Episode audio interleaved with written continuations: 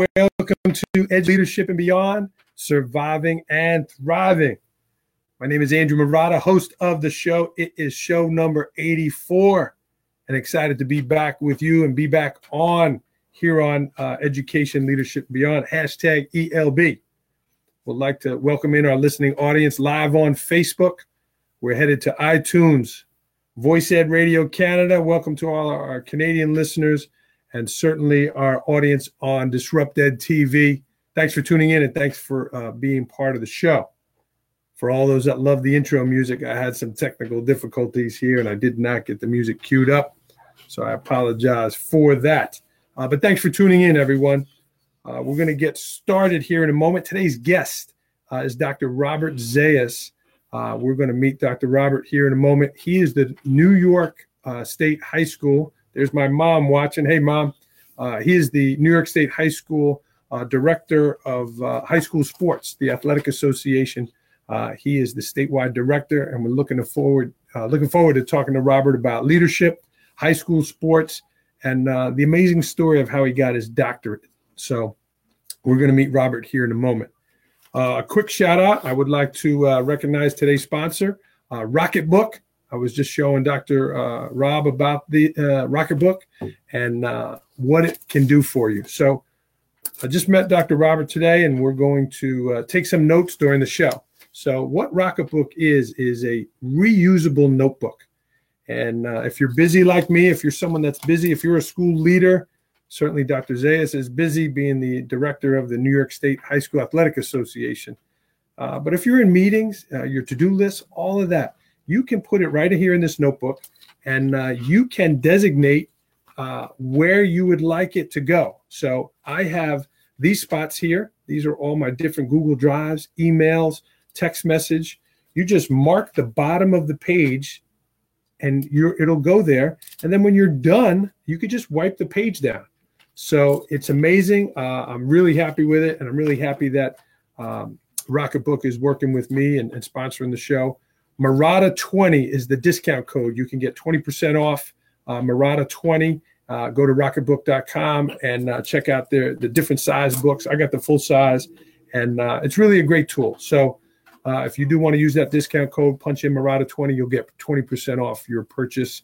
Uh, and the big one here, I forgot the price, whether it was between 30 and 40 bucks somewhere in there. So uh, I love it. So thank you to Rocketbook. Well, let's get started talking high school sports, talking high school athletics. Uh, and while we have Dr. Zayas on the program here, uh, if you do want to leave us a, a, a question, uh, please do so. Kelly uh, Daughtry's on there. Uh, we'll, we'll, we'll, get to see who that is uh, here in a moment. But leave us a question, leave us a comment. We like to interact with our our viewers uh, here on the show, and it's an interesting aspect of being live. So please do that. So, in preparing for the show and getting ready for Dr. Z, uh, I was thinking about high school sports, right? If you're a high school educator, if you're a school leader, why are those sports important for the kids? And what does it bring to the table for those student athletes? I was a high school athlete. My mom is watching. I uh, got to play high school basketball at the uh, historic Xaverian High School in Bay Ridge, Brooklyn, uh, home of the Clippers, home of Chris Mullin, uh, our, our, most famous basketball alum and uh, it was a great experience, right? I remember my parents taking me to all those games all around New York City, and just a tremendous experience. But why is high school participation in sports so important? We're certainly going to ask that question to Dr. Zayas, uh, but I jotted down just a couple of thoughts.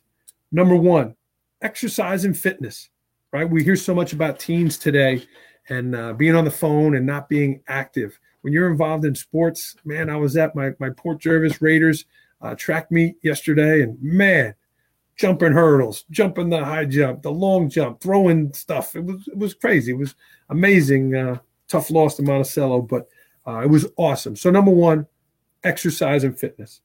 Number two, competition. Right? It's important for kids to compete. It's important. We're in that generation now of everyone gets a trophy, but you know what? When you're you when you're battling for first place and you're working hard and you want to beat that other person, that those are life skills that are very important and certainly in high school it gets more competitive so not only the competition uh, against another athlete but that competition to make the team i remember in high school There was a hundred kids that tried out for my freshman basketball team, and they only took twelve. You talk about competition, and it's going to be just like that when you go for a job interview. So those things are are, are very important uh, in terms of competition. The next thing is being part of a team, right? Learning to interact with others, learning to share with others. Maybe it's not all about you. Maybe you are sitting on the bench, right? I sat a lot on the bench, and who knew it would help me in my officiating career later in life? I heard a great story lately about uh, recently about being on a team. So the story goes like this: uh, a gentleman from New Mexico, um, uh, car breaks down and it slides off the side of the road, and it's kind of stuck in a ditch. And he sees this gentleman uh, with a mule over uh, in the farm, and he kind of waves to the guy like, "Hey, man, could you help me?" So that the farmer comes over and says, "Hey, what's the problem?" And he says, "Yeah, my car is stuck here. Do you, you think you could give me a hand? Maybe we'll try to push it out." He says, "Oh, old Henry will pull it out of the out of the ditch." Well, sure enough, old Henry comes over, and this guy is looking at him like, "Oh my God, you're gonna pull my car with that mule? Like what?" And he says, uh, he ties it to the bumper, gets the straps, and he says, "You know, go ahead, Henry, pull. Go ahead, Michael, pull. Go ahead, Jimmy, pull." And sure enough, the, the, the car started moving, and he pulled it right out of the ditch. And and the, the gentleman was like, Wow, how'd you do that? Well, you know, that was amazing. You know, thank you so much. Why were you calling three different names when there was only one mule there? And he said, Well, old Henry's blind. And if he thought he had to pull that car by himself, he probably wouldn't have done it. But when he knew he was part of a team, it was no problem. So take that story and use it as your own. That's a, that's a great story about teamwork. And last, my last point, uh, oh, the last two points about uh, high school athletics, success and failure, right? So much of uh, that happens today with kids devastated when they don't get it, they don't make it, right? The tears, the this and that. Playing sports, you learn about success and failure. Never getting too high, never getting too low, right? When you win the game, you, there's not an overjoy or over celebration. So, uh, success and failure. And lastly, kids that are involved in school do better in school.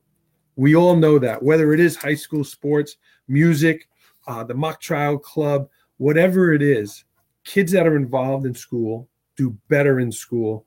Uh, and certainly, I think high school athletics are part of that. So, as school leaders, as educators, support your student athletes. When they have a game, go to the game. Uh, greet your, your student athletes the next day at their door. Ask them how they did. Uh, I had a number of the track kids tell me today they they got their PR. They like to say that I got my PR, personal record. So uh, awesome. So let's support our, our student athletes. And let's also meet today's guest on the program here. Uh, I'm going to scoot over and we're going to welcome in uh, Dr. Zayas. Doctor, come on in. It's nice and cozy here. Get my Rocketbook out of the way. All right, welcome to the program. Thank you. Yeah, thanks Good for coming. Here. Appreciate it. Dr. Rob was here in Orange County uh, this morning and uh, in New York, and he's heading back to Albany. So we're on a tight schedule, and uh, I appreciate you coming on the program. Thank you. Yeah, I appreciate being here. So Dr. Zayas, you know, uh, he is the director or the executive director, fancy, of the New York State Public High School Athletic Association. He is responsible for uh, nearly 800 high schools and over 600,000 student athletes in the state of New York. He has taught, he has coached uh, worked in high school athletics in Texas and New Mexico, and now he's a director here uh, in New York. That's a mouthful, Dr. Rob. It is. Uh, it's it's interesting. You know, there's uh, 51 high school athletic associations in the country, and it really is an honor and a privilege to serve as one of 51 executive directors. Uh, when I got the job here in New York uh, almost seven years ago, um, I was the youngest out of all 51 executive directors, which is both an honor and a little scary at the same time. Certainly in New York, too. Definitely. Yeah, we're the third largest high school athletic association in the country. So uh, there's some obstacles and challenges that certainly come with such a big state with so many schools and so many student athletes. Okay. And Dr. Rob, looking at your job, is I know there's a lot there. You know, if you had to break them down, like what are your responsibilities uh, being the director? Yeah, I mean the number one thing we're known for as a high school athletic association is we run state championship events. So when people attend a state championship event, they recognize our branding, they see our banners, it's on the tickets, it's on the medals, it's on the shirts. Um, so that's probably the thing that we're most recognized for. Uh, but the our main responsibility, in addition to running state championship events, is creating all the rules and regulations that the student athletes abide by, um, all the way from the actual playing rules um, up to eligibility rules that students have to uh, abide by or schools have to abide by when a student might be moving from one school to another, as an example. Yeah. And do you work with the National Federation of High Schools to adopt those rules? We do. We uh, we abide by NFHS rules in the majority of the sports that we uh, play by. Uh, right now, we do have a few sports that don't abide by NFHS rules, but the majority of the sports that we have do play by NFHS rules. Okay. So, for example, with concussions in high school football, and we're in a legendary town known for football. Um, changing the rules about helmets and uh, safety and all of that is that something that would come to your desk that a meeting that you might be in? Most certainly. I'm meeting with an assembly member here on april 30th we have representatives coming in from usa football uh, in indianapolis uh, to meet with the assembly member that is looking at some legislation to impact football. So um, I, I, tend to deal m- more with lawsuits and more with legislation and insurance issues than I do with individual coach issues um, or questions. Um, but that's just my role. I do have eight additional staff members that uh, that they they get the privilege of working more with those coaches or more with those athletic directors. But a lot of my responsibilities deal with the legal side and, and the legislation that we're involved in. I mentioned in the opening, uh, uh, Dr. Zayas is from uh, San Antonio, grew up in San Antonio, uh, spent some time in school in New Mexico. You were you were going west and now the jump back to New York. How? Tell me about how you wound up in New York from there. Well, I, I taught and coached in Central Texas for three years, and went out to Albuquerque to go to graduate school. I was interested in getting uh, a master's degree in sports administration. Showed up in Albuquerque. Um, I had been doing triathlons in Central Texas as well, and uh, experiencing a little bit of success. And what I mean by success is go to a race and place third overall and make 50 bucks. Well, at the age of 22, 23, you consider that Big bucks. successful. That's oh right. yeah. yeah. Yeah. So, um, exactly. Yeah. At the age of 22. So went out to Albuquerque to go to graduate school and, and train for triathlons. And the reality set in after about three or four weeks that that probably wasn't going to uh, be able to sustain its, sustain itself for very long.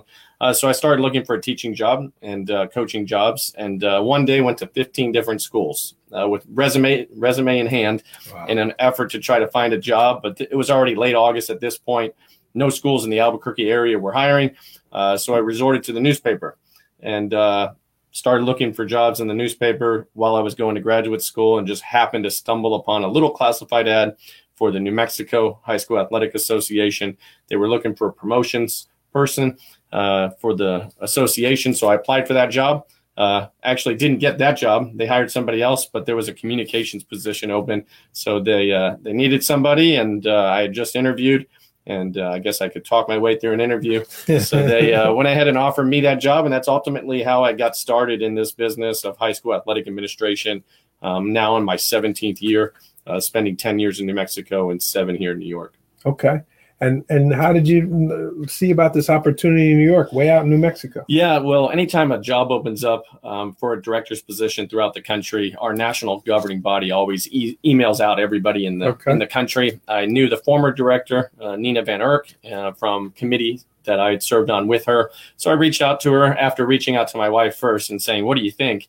Um, but good, good move. Yeah, well, I try. um, and uh, you know, I reached out to her and said, "What do you think? Would I even have a shot at it?" Um, I didn't know anybody in the state of New York, had no prior contacts with anyone, and understanding that some of these jobs throughout the country, or I'd say a lot of these jobs throughout the country, can be a bit political. Mm-hmm. Um, so understanding that, I told my wife, I said, "Don't worry about it." I said, "I'd be the youngest person in the country to get the job." Um, we don't know anybody. It'd be great interview experience if I could go ahead and at least get an interview and see what happens. And uh, about a month and a half later, uh, we accepted the position. I say wow. we, my wife and I, and uh, moved our family to upstate New York. So it's been a been an adventure and yeah. a journey ever since. And it's refreshing to hear that story. Uh, I'm here in Port Jervis 15 years now uh, from Staten Island. I, I, didn't know anybody either, and kind of felt like, yeah, there's no way that this is going to happen because you have to know someone, maybe an in, get your foot in the door, something like that. So it's refreshing to hear that you got that position uh, coming from from not someone who was someone's neighbor or something. Sure, I think the association wanted maybe just a little bit of a different perspective on things, and that's what I still try to try to do even after seven years. Um, is bring a different perspective each and every day. Um, I'm constantly looking at what's happening throughout the country. How is another state handling this issue? Um, at times, I think it can be a bit annoying because it seems like with a lot of issues, I, am able to, to bring a national perspective to it to say, well, on this one particular issue, I know people in Arkansas, or I know the director in Texas, or I know what mm-hmm. they're doing out in California.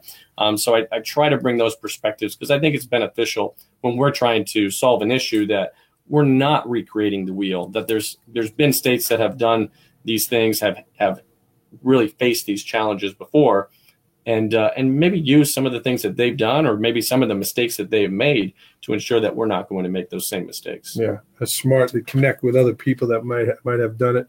Uh, again if you're watching the show live here on facebook or even if you're watching it after you want to leave a question uh, for dr zayas or myself please do so. Um, dr zayas you heard the opening comment about athletic participation and the benefits and you actually commented that uh, that was part, or you know, the, your dissertation with your doctorate. You know, what were your thoughts on the on the opening comment? I, I think the number one thing that I found in my research um, on the topic of the benefits of high school sports is that kids gain a sense of belonging right away when they participate in a high school sport, um, and it doesn't matter what the sport is, track and field, um, swimming and diving, football they gain that sense of belonging. And that's so beneficial for kids these days is to have a core group of friends that they can rely upon right from day one um, and i think that's that's the number one benefit that i see from high school sports the more we can give those kids a sense of belonging uh, the greater their attendance is going to be mm-hmm. the better their grades are going to be the less discipline problems that they're going to have in school uh, because they have somewhere some, a group of kids a group of teammates to rely upon each and every day even though it might not be in season. They're developing those friendships, and uh, and they're they're more comfortable. They're more apt to want to come to school. Yeah, wearing the jerseys in the hallway. There's a sense of camaraderie, teamwork,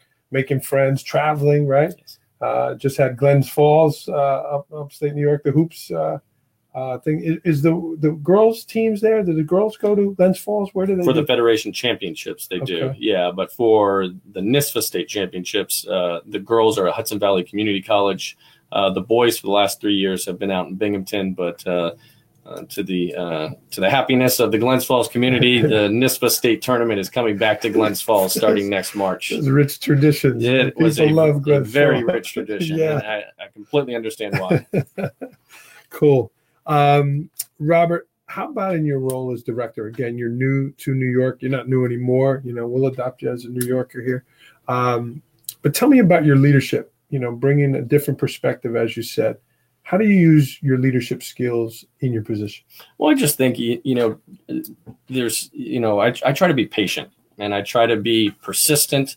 Um, and, and, I think those two qualities right there. And and lastly, uh, positive. Um, a mentor of mine back in New Mexico uh, by the name of Scott Evans. He taught me those three P's. And I think those are important things to always be aware of. You know, being persistent, being patient, and being positive, I think are three leadership characteristics that if you start each day with those three P's in mind, um, you, you, know, you're going to have a good day. I think being positive is probably the most critical aspect of that. I mean, each and every day, there's so much going on mm-hmm. uh, with your job, with my job, with probably anybody listening um, we're overwhelmed at times. Um, but but finding the ability to be positive and regardless of whatever we're working on, I think is is something that one one characteristic that I possess that I I think helps me uh, when those uh, days get to be pretty challenging.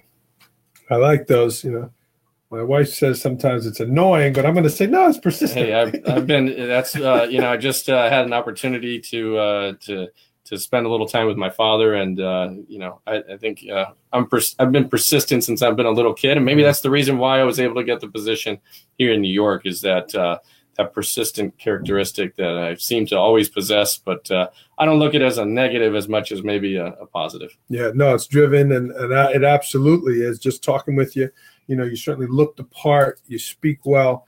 Uh, all of those are, are, fitting in.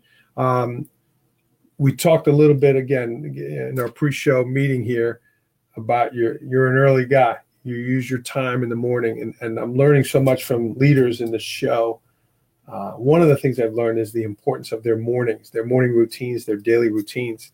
Tell me a little bit about a typical morning uh, where maybe you have a meeting a couple hours away. Tell me about that morning time for you. Well, I mean, if I have a meeting a couple hours away, if I if I have a meeting in Buffalo or have a meeting down in Long Island, um, I try not to spend too many nights on the road in a hotel um, if I don't have back to back meetings. So for our state championship events, obviously, um, I might be in Buffalo for two or three nights for the ice hockey championships. I'm obviously not going to commute back and forth. But if I have a one day meeting or a few hour meeting in Long Island um, or um, or Buffalo, I'll drive out and back. So it's not uncommon for me to leave my house at four o'clock in the morning, uh, drive out, and then uh, you know spend some time with our athletic administrators in whatever part of the state it might be, and then turn around and drive right back. Um, I always say that my wife and daughters don't mind if I'm sleep deprived as long as I'm home for dinner. So, um, and I think that's that's an important aspect of the way I like to. Uh, operate is is my family's my number one focus. Um, but uh, I understand my responsibilities, and uh, I don't uh, don't take those lightly by no means. Um, but I certainly want to be home, and I want to be home for dinner, and I want to be there for my kids. And uh, so, if it means waking up at three o'clock in the morning after going to bed at midnight, then that's just what I do, and uh, maybe uh, drink an extra Mountain Dew on the road. But I think th- that's a typical morning if I'm on the road. If I'm not on the road, um, I like to wake up early and get stuff done. Um, my my kids make fun of me that I don't sleep, uh, but I have a have a funny quote that uh, there's two types of people in this world: uh, those who are successful um, and those who enjoy sleep. So I think you know I, I, I, you know it's kind of a funny way of looking at it, but uh, you know I, I look at it that you you gotta you gotta be willing to wake up early and you gotta be willing to put the work in. Um, and uh, a lot of times, I if I fall behind on email, then uh, then I will wake up early, and sometimes way too early. Yeah. Uh, but I think that's that's a great time of the day to kind of get caught up on things, to get organized, um, and really get the day planned out. It's quiet. It's quiet. The Just, girls aren't awake yet. The girls aren't awake. The dog's still sleeping, and uh, when I send out 20 emails, I don't get 20 responses back. So they're not ready for you. You can yeah, send them and go. Exactly you know, it's interesting talking with you about that balance, about having young kids and uh, who's here? Brooke is telling you, you don't oh, sleep ever. that's my wonderful wife right okay, there. Okay, yeah, you agree, Mrs. Zayas, huh? Um, but it's a balance, right? Your own personal wellness. I'm going to ask you about that in a moment. Uh, and the balance of spending time with your family. One of the things I've learned is about being present right? When we're home, we got to put these things away, the phones, the computers, and, and be present, right? Because your daughters aren't going to remember that daddy was good at his job. And, uh, you know, I've learned that. And my youngest is always asking, Daddy, when am I going to see you again? Or when are you going to be home again? And uh, that's powerful. That's important in, in those hours, you know, to get that work done. Oh, it definitely is. You know, I mean, I, I, I look at, you know, just how busy we all are as, as high school administrators or athletic administrators and what I do um, and I think it's important to keep that balance and, and understand what the balance is mm-hmm. um, and not just say it, but actually model it and, and show it. Um, it. It's, it's crazy to think that we've already been, my family and I have been in New York already for seven years and uh, how quickly those seven years have went and how quickly the next seven years are going to go. So uh, before I know it, it my, uh, my oldest daughter is going to be off to college and my youngest is going to be on the verge of going. And, uh, and you're absolutely right. They're not going to remember how great I was at responding to 300 emails a day as much as uh, maybe what I was uh, good at cooking for dinner. Wow. wow. Robert, let's talk some more about your job. Like, what are some initiatives that the New York State Public High School is working on that you've got your hands in right now? Well, one of the things that we, we're constantly looking at is, is how can we make our handbook easier? Um, a lot of times the rules and regulations of our uh, association can be complicated. They can be confusing. Um, i'm really making a push at how can we make them simple and sustainable mm-hmm. rather than convoluted and confusing. Um, so we just modified one of our practice rules um, in february and, and met with athletic directors today in section 9 and they're happy with the change because it's going to make the rule interpretation from their perspective a lot easier. Go ahead, give it to um, us. What, well, what I mean, right now, in the past uh, or at the beginning of the spring season, in order to represent your school, um, student athletes and teams, you needed a certain number of practices mm-hmm. as a mm-hmm. team to scrimmage and a certain mm-hmm. number of practices as an individual to scrimmage. And then to make it even worse, then we said you need a certain number of practices as a team and a different number of practices as, as an individual in order to play a game. So we had these four requirements that just made no sense. Mm. Um, and they were different for every sport and even different from the varsity level to the modified level. And I asked the question, why are we making it so difficult? Why don't we just look at it a simple and sustainable approach? So again, looking at what other states do, um, did a couple national surveys, gathered some data, and we just modified the rule, which I'm excited about. Is now it's just six practices to represent your school. No differentiation between the scrimmage or the game. It's just six. Now there are four sports: football, wrestling, gymnastics, and baseball that will require 10 practices to represent your school. And that's more of a safety issue. Mm-hmm. But in looking at that, that's a good example of taking what's happening throughout the country, taking what other states are doing, using it to our benefit, and saying, why are we being so complicated? Why are we making it more than what it needs to be?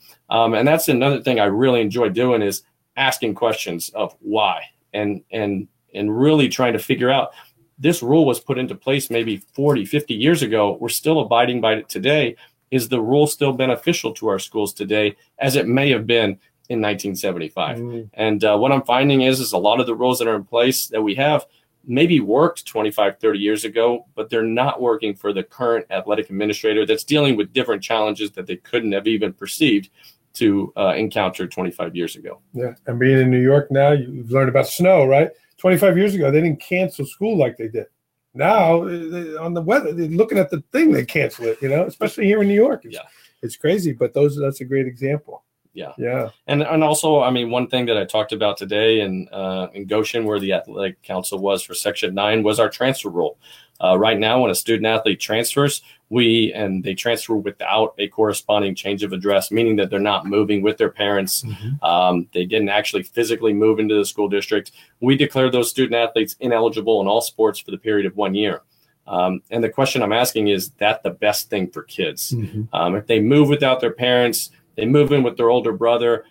Maybe there's there's issues around that, but we spend a lot of time right now on waiver requests and appeals associated with a sub varsity student athlete that has no intentions of playing at the varsity level. They're they're athletically not capable of playing at the varsity level as a freshman or a sophomore. We spend a lot of time on those kids, and the question that I'm asking is why?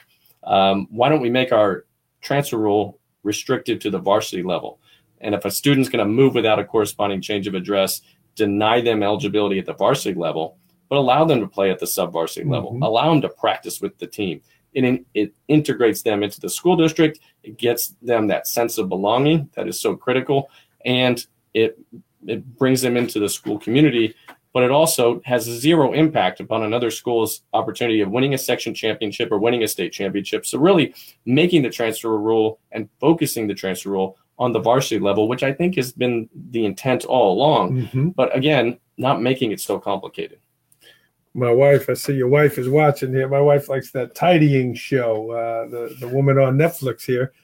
But it sounds like you're taking things that that aren't any good or old or you know don't bring joy to your life and let's get rid of them. Right? Those are smart. Those are smart changes. I like that.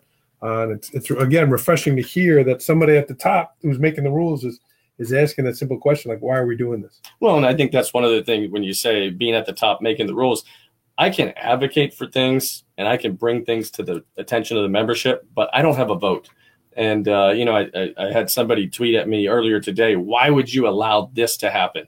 And uh, it was a pretty re- easy response back to the to the uh, individual when I said, it's the membership who drives those initiatives. Mm. I can ask why and I can propose as much things as, as many things as I want, but at the end of the day, the membership is going to be the one to vote on it through our process. They're going to decide whether the transfer rule is revised or not. They're going to decide those practice requirements if those are revised or not. I don't have a vote. Um, and I think that's the right way it should be. I, but I think as as the executive director, it's my responsibility to bring attention to these issues mm-hmm. and then allow the membership to go ahead and take action. Great answer, Dr. Ram. I know you were just at the uh, Final Four out there in, in, in, Minnesota. He was tweeting out some pictures. You went to the three point shooting contest at a high school. And, um, you know, there's a lot of attention in the NCAA, certainly with the spotlight of the NCAA tournament about sportsmanship. on the behavior of the coaches, behaviors of the student athletes. Tell me about the high school level, uh, you know, sportsmanship uh, in general. Is that something that comes across your desk a lot? Oh, it, it, certainly comes across my desk a lot. I think one of the things that we teach through athletics is that uh, that we're preparing kids for the next level of their life. We're not preparing kids to the next level of competition. Mm-hmm. And I think sportsmanship plays a huge role in that. Is you know how are you going to react to uh, to an official's call? How are you going to react to uh, an opposing athlete saying something or doing something? Because however you react today as a junior or senior in high school, probably going to flow over into how you're going to act when your employer tells you something that you don't necessarily mm-hmm. like, or a colleague of yours makes a comment that you don't necessarily appreciate. Um, we're teaching lifelong lessons in athletics, and uh, and I think sportsmanship plays a huge role in that um, as to how you're going to respond to things later on in life. Um, so I think that that sportsmanship issue is something that we as a high school athletic association and the membership of our association focuses on quite a bit. That's great to hear, and I agree with you. Right, the way that kid acts on the court uh, probably transfers into his life. We see that in the classroom. Definitely. Yeah. Uh, and that's cool. How was the Final Four? Oh, it was an amazing experience. Yeah. Um, you know, my first time ever going, just to be in a football stadium, U.S. Bank Stadium, that uh, that seats over seventy thousand people. Yeah, seventy-two was seventy-two thousand was uh, was the attendance. It was just an incredible experience, and then got the opportunity to go to probably three of the best games in in tournament history. Was just a it was a great experience. Cool. Minnesota was a good host. They were, yeah. yeah. Never been there before, but okay. uh, yeah, it was a nice place. And I think uh, it's about 61 here in Port Jervis today. I think they're getting snow out in Minnesota. So if you're watching out there, uh, hang in there. The spring's coming. Yeah. Um, how about AAU? I know that always, it kind of goes back and forth between a tumultuous relationship, certainly in basketball. Um, is that something that the New York State you know, Public High School Athletic Association – What's that relationship like? I mean, I, I wouldn't say that we have a relationship. I think a lot of attention is constantly focused upon comparing us as a high school interscholastic association to yeah. AAU. Yeah. And one of the things that I try to bring attention to is we're not AAU, nor do we want to be. Mm-hmm. Um, you know, AAU, I, I don't think we spend enough time promoting the things that we have that AAU doesn't. Um, AAU doesn't have media coverage. AAU doesn't have parades when you win an AAU national championship. That's one of 19 national championships throughout the country in the month of July, for example. Um, AAU doesn't have pep rallies. They don't have principals like you that'll be uh, doing crazy things during, uh, you know, a pep rally or something like that. Uh, they don't necessarily have community or or or that that fan base that follows them around and uh, will make banners. So I think we need to spend more time not talking about us, you know, comparing us to AAU, but really saying why we're not AAU and why we don't want to be. Um, we have all these great things happening in interscholastic sports that uh, we should be proud of and we should promote and we should focus on um, that we're preparing again, preparing those kids for the next level of their life, not focusing on trying to get them a college scholarship because that's not really our role as a high school athletic association. And you hear so much about the negativity of, of the leadership, of the coaches, of the, the guys with the shoes, and just so much negativity. Whereas, you know, you're such a, a role model of leadership. Um, that was a great answer. But I think one of the things that we also have to be aware of is AAU does do a good thing of, of of giving those kids an opportunity to play mm-hmm. at times when they're not playing interscholastic. So it's not that AAU is bad. There's a lot of friends of mine that coach AAU or organize leagues and and uh, organizations within the AAU community. But again, I think we we have to look at why we're not AAU and why we don't even want to be considered in that same realm with AAU. Doc, we, you know, I've, I've said Dr. Zayas multiple times, and I know that's only uh, relatively new for you, uh, but you have a great story uh, about how you got your doctorate and, and how you tried to get it done. You know, they say, how do you move a mountain? One rock at a time. So tell me about your time management in terms of getting your doctorate? Well, it took me 11 years to get done from start to finish. Uh, the very first class I took, my my oldest daughter was a month old. Um, the when my second daughter was born, about three years later, um, I, she was a week and a half old, and I found myself in a statistics class, advanced statistics, for the very first time in my life. So, um, you know, getting through the coursework was tough. Getting the comprehensive exams was was challenging. Getting the dissertation done was near impossible. Um, so the story that I like to tell is every time this time of the year, um, because of work and because of our winter state championships. I tend to get a little out of shape. I, I don't work out as consistently as I should. So a few years ago, my wife teaches uh, group fitness at our local YMCA, and she does a great job with it. And I made the mistake, and I emphasized the mistake of going to her class. And uh, the date was January 25th. I'll never forget. Um, went to her class and she completely annihilated me. Um, she teaches like a real fast up tempo HIIT class with weights and jumping and stair stepping and and I laid on the ground after I, I, after she finally got done with about an hour of the class and I thought you know what? That was a great workout. I need to get more consistent with my working out. Um, so I told my wife as as we drove home I said you know I'm going to start working out every day. And again that persistence that I have I uh, my kids were just making fun of me the other day because I have a tendency of overdoing it a little bit. So I uh, told my wife I'm going to work out every day. I'm going to just work out 30 minutes 30 minutes a day. It's not an hour, it's not two hours, just 30 minutes a day. And I'm going to get into shape this winter, is what I told her a few years ago. Um, and I did that. And so even through the winter championships, I was on Staten Island for our, for our, indoor track and field championships. Uh, I had to be at the Ocean Breeze Athletic Complex at like six in the morning. So I found myself in the hotel gym at 3.30 in the morning on elliptical machine uh, get my workout in for that day. And uh, after 75 days of working out every single day for at least 30 minutes uh, i told my wife i said you know if i can work out every day for 30 minutes why can i not work on my dissertation? Because i hadn't started the dissertation. I had started a few times pitched a few proposals to my committee but never really got going on the dissertation. Every time I'd talk to my committee, they'd ask me questions I didn't have answers to. They'd bring up variables and factors that I wasn't considering. I'd get discouraged, put it away, and a month, two months, three months might go by before looking at it again. So I told my wife, I said, you know, if I can work out for 75 straight days, 30 minutes a day, how much progress could I make if I just do my dissertation for 30 minutes a day? And see how many days I can do. It's not going to get done with 30 minutes, but you know what? It's going to move me in a positive direction. Mm-hmm. And I think so seldom in life we don't look at the impact of 30 minutes a day or 15 minutes a day of any routine and just start moving in a positive direction. So I started doing it. Um, and, uh, you know, some days I, I'd pick up research and I'd be sitting in, uh, in my, in the parking lot waiting to pick my daughter up from, uh, gymnastics and I'd be reading research because that's the only time I had for that day. And I'd read research and I'd look at my watch and read research in 28 minutes, 29 minutes, 30 minutes, put it away and, and, and on to the gymnastics carpool I go. Other days for the dissertation, it would be an hour.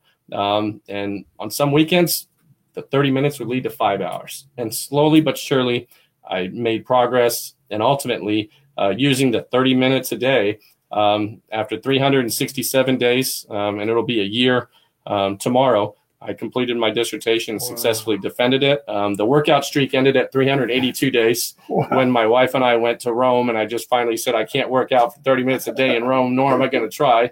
Um, Drinking and, the wine, and uh, and then uh, and then 367 days on the dissertation streak, and and I really think that that's the way that that the dissertation got done is just one by getting my my butt kicked by my wife and her uh, group fitness class, but also by just looking at it as not a dissertation, but as just 30 minutes today, and not as as a document that was going to you know uh, consume close to 150 pages, but it was just 30 minutes for today. What can I get done today that's going to positively impact tomorrow? And by doing that, just slowly but surely, it ended up uh, getting done, and uh, I'm now trying to get back on a workout streak because I work out for four or five days and I take four or five days off. Yeah. So uh, I got to get back into gear. But um, you know, that's that's ultimately the story as to uh, how I was able to get done with with a document by having a family, uh, having a, a, job that's a bit time consuming at times, and then also trying to get uh, a dissertation completed. That's a great story. So, yeah, it's fun. Yeah, I'm inspired, right? Because uh, who can't find 30 minutes a day? Well, and sometimes the 30 minutes a day comes at 3 a.m um, when I was doing the 30 minutes of working out and 30 minutes of dissertation and driving to Buffalo for work, mm. uh, that's where it got a little crazy because I'd wake up at three, uh, work out for 30 minutes, then do dissertation for 30 minutes. Some days it was probably closer to 29 minutes, but I stretched it to 30. then, you know, get ready and then drive to Buffalo and back. And I knew, uh, I just knew, know the way that I operate. If I went to Buffalo and then came home and then had the kids and had dinner and had carpool, and had homework that I'm trying to help with. Um, although my kids probably don't want me helping them with, with, their homework. That's another story. But um, yeah, I knew I wouldn't wouldn't do the workout. I wouldn't do the so it was just being disciplined and, and trying to to move every single day in, in that right direction. We we like to say make the important thing the important thing. So Definitely. kudos to you and congratulations and uh, Thank you. I'm inspired, man. That's cool. Uh, speaking of time, we know we got to get you. You have an obligation in Albany, New York, so we're going to get you out of here. Uh, let's go to rapid fire. Okay? Okay. you ready? I'm ready. All right, buckle up. Here we go. Last book you read. Uh, Malcolm Gladwell's Outliers. Great book. Great book. We talked a little bit about the red Yeah. shirting. Uh, great book if you haven't read that. Last movie you saw. Wasn't my choice. Mary Poppins. Hey, don't knock Mary Poppins. we took my daughter on Broadway. That's don't knock it. Favorite place to travel. Uh, I'd say probably the trip that my wife and I took to Rome uh, about a year ago. Yeah, Yeah. beautiful, Incredible. incredible city. Yeah. the wine's not bad. It was good. You lived in Turkey a year too when you were growing up. Uh, yeah, my father was in the in the Air Force, so we spent Uh-huh. about two and a half years in Ankara, Turkey. Very cool. The greatest challenge in your work. Uh, probably just keeping up with the, the amount of emails and uh, and trying to to make sure that I'm I'm responding to everybody's needs as quickly as I can. I think that's important to me is to to be responsive. Talk to text. I talk to text, yeah. I I do a lot of talking in my email. got to, Yeah, yeah. I got to. Uh, something that motivates you is. Uh, my kids. I, I think uh, you know that's one big thing that was nice when I got done with my doctorate was to have have my daughters there um, to watch me walk across that stage Nice. and have them old enough that I think they could truly appreciate it and remember it. Nice. Uh, a pet peeve of yours is. Uh, rude people, I guess. Just uh, I don't I don't really think there's any any reason that that you shouldn't treat people the way that you you want to be res- uh, treated and respected. I don't want to get you in trouble being here in New York, but coming from Texas and New Mexico, the percentage of rudeness, I'll let you pass on that. But I know where I grew up. You know, we could be pushy sometimes. You know, uh, best purchase under a hundred bucks that has had the greatest impact on your life. Yeah, that's tough. Uh, maybe uh, my running shoes. I, I got my my wife bought a pair of running shoes for me. I ultimately ran the New York City Marathon in, Wow! in November, so Oh, cool. uh, I think it had everything to do with the shoes. Nice. Yeah. That's the Spike Lee's line. Oh, the Exactly. shoes, man. All right, you want to share the brand here? You want to keep Uh, I, secret? I think I was running in Adidas. Oh, you know, okay. So right. yeah, I didn't run very fast, but I ran. Hey, it's all about finishing. I know your uh, your next purchase under a hundred bucks that's going to impact your life. We're going to get a little commercial again. Rocketbook. I think I'm going to get that for my wife. Yeah. we're going to get it. Use that discount code Marotta twenty. Um, something about the New York State Public High School Athletic Association that people don't know. a, one big misconception or misperception out there is is that we're a state entity that um, I'm hired by the governor or I work for the governor or I have an office at the state capitol. Um, we're a nonprofit organization. We're not a state entity, so to speak. So um, we're a nonprofit 501c3. We really receive no direct funding from the state of New York. That's a, I didn't know that. Yeah, cool. Uh, besides your job and your family, what is something that you are most proud of? Oh, that's a tough one. I think just um, just being able to to do everything that we've done since getting to New York. You know, uh, it's not often that you can just pick up your whole family and move 2,000 miles away um, and uh, and accomplish that the the way that we have. And I think uh, that I take a lot of pride in that. Um, it was certainly a a, a, risk.